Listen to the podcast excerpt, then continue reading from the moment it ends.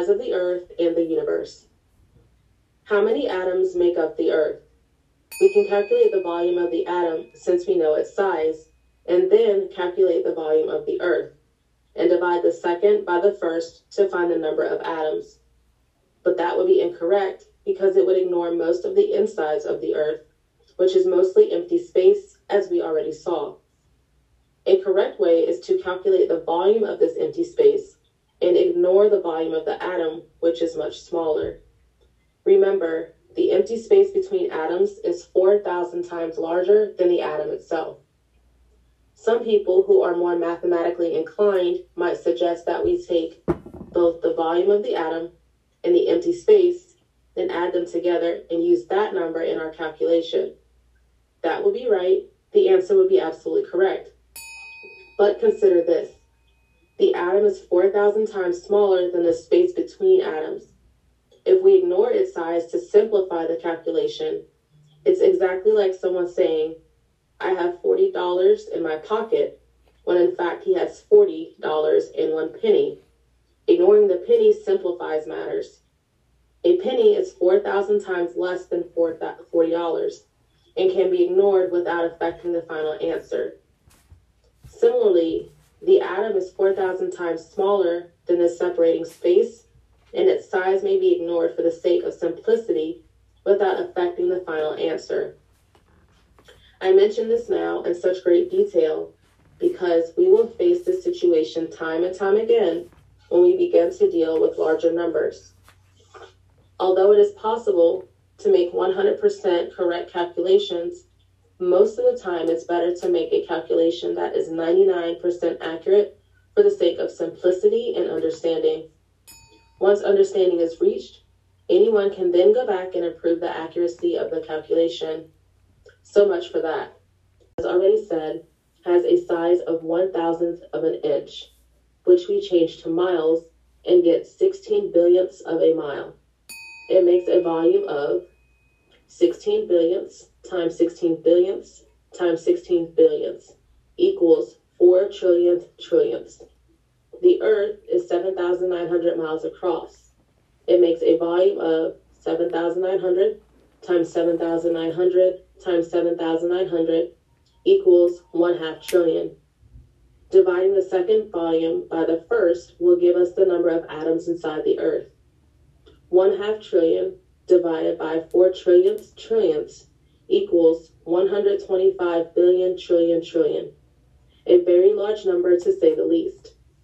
Therefore, there are 125 billion trillion trillion atoms inside the Earth.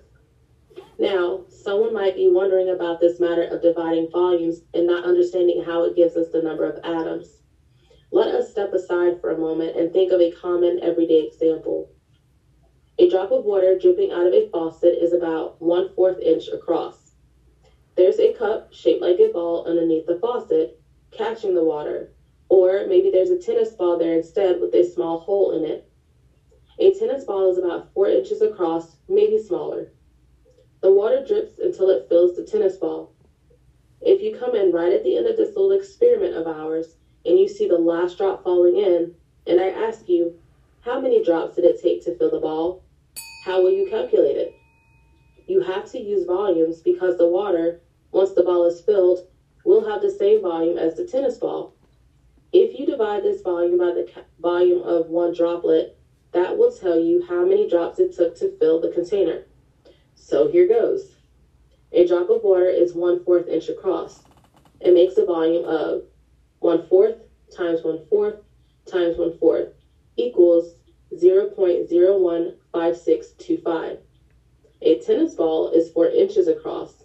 It makes a volume of 4 by 4 by 4 equals 64. 64 divided by 0.015625 equals 4,096. Therefore, there are 4,096 drops of water inside the tennis ball. Now, imagine the drop of water coming out of a tiny syringe needle. Let's say this droplet is only 1,000th of an inch across.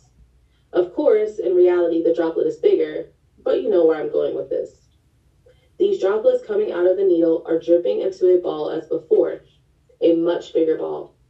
In fact, surprise, surprise, the ball is exactly 7,900 miles across, the same size as the Earth. How many droplets will it take to fill the Earth ball? Here goes again. The droplet is 1,000th of an inch across, which is 16 billionths of a mile.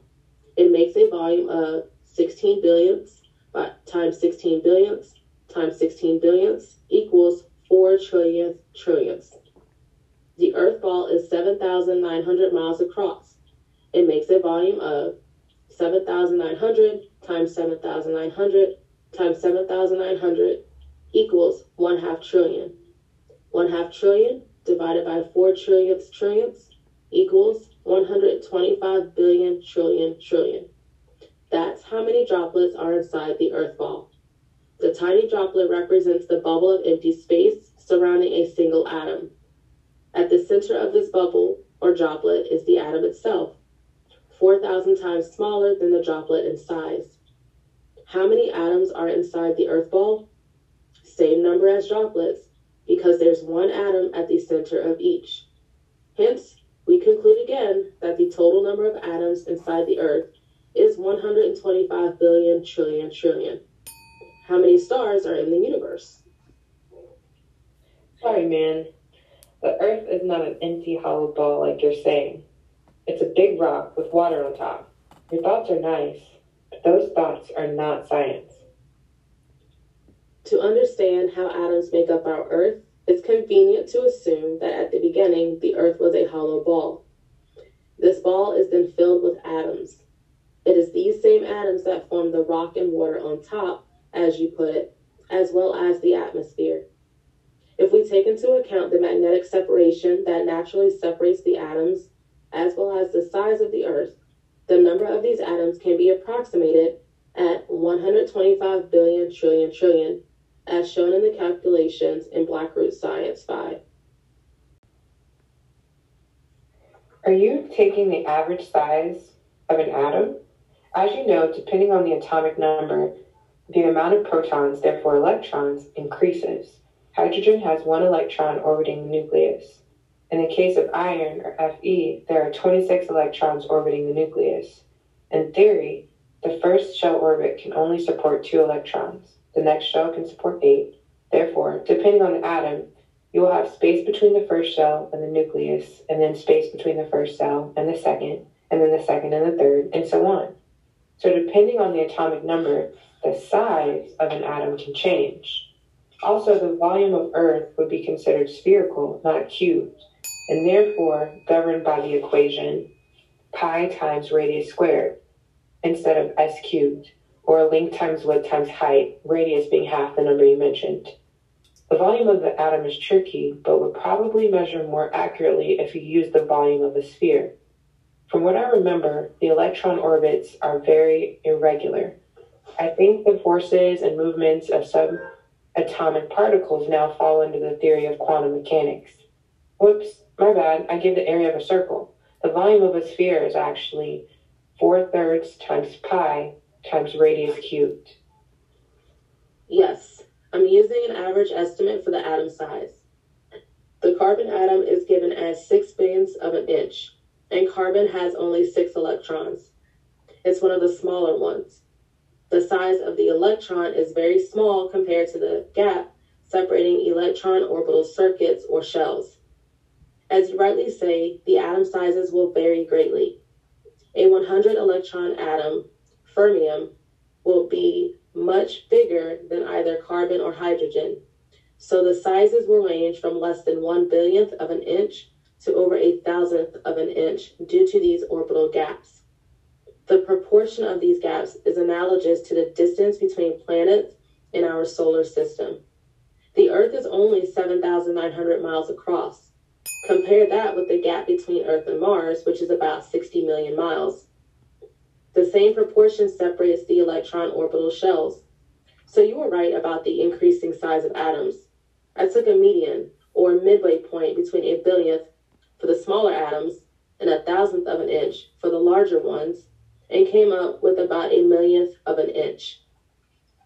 On the second question of the volume of the Earth and the atom, I did use the spherical volume formula, which you are right is 4/3 pi radius squared. But r, or radius, can be written in terms of diameter. Clearly, as you know, diameter is twice radius, or r equals 1/2 the diameter. So the formula can be written as 4/3 pi times 1/2 the diameter cubed, or 1/6 pi the diameter cubed. The factor 1/6 pi is common to all spheres, large and small. When dividing the volume of one sphere, Earth, by that of another, atom, the common factor cancels out. So I ignored it from the start. The effect is the same as using cubic volumes. I'm sure you'll agree that ignoring common factors from the start greatly simplifies the calculation. As to the irregularities of electron orbits and their designation to the realm of quantum mechanics, there you raise a very involved issue, but not at all complicated. It is made complicated by those who do not know, or even ignore, the true origin of things. I think you know the race I'm referring to. I will address this topic in a later Blackroot Science. You've mentioned electrons, but why not protons or neutrons? Do protons represent positive energy and electrons negative energy? Do you agree that there are 12 planets in our solar system, like the Sumerian tablets illustrate? What are called protons and neutrons refer to the makeup of the nucleus. The nucleus of an atom is a sun, literally. The sun is primarily a magnetic, electrical, and light body. As with all large bodies in space, it has magnetic poles, a negative and positive pole, or north and south, just like the Earth. The polarities of these poles give rise to what are called protons. So a proton is not a particle or a separate body like an electron, which is literally a planet, but simply an effect of the magnetic poles of the sun, the nucleus.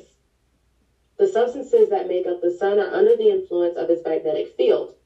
This influence or interaction gives rise to another effect that science has called the neutron. Both the proton and the neutron are effects of the sun's magnetic field. When they are studied on an electronic scale, these effects give the illusion of actual moving particles, and so modern scientists call them protons and neutrons. On the question of the number of planets, there are many smaller spheres, slightly smaller than Pluto, beyond the boundary of our solar system. They cannot be called planets. Occasionally, as the thousands of years pass, some of them enter our solar system and establish temporary orbits long enough to be regarded as planets. They were recorded as such by some ancient astronomers, especially the astronomers of Sumer. After some millennia, in these orbits, they are always captured by the larger planets like Jupiter and Saturn to become their moons. So how can you age the Earth or the universe by calculation? How old is it, and how much time is it left for its completion? The estimated total number of star systems in the universe is 125 billion trillion trillion, as I described in one of the posts on astronomy or physics. The gods send 144,000 settlers from the first Earth every 7,000 years to inhabit these star systems, most of which have Earth-like planets. This is how our Earth was first inhabited 78 trillion years ago by 144,000 of our ancestors who came from another star system.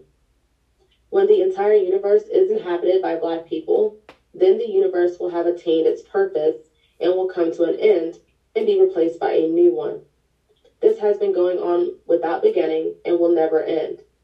The full age of the universe at that time will be about 875 trillion years.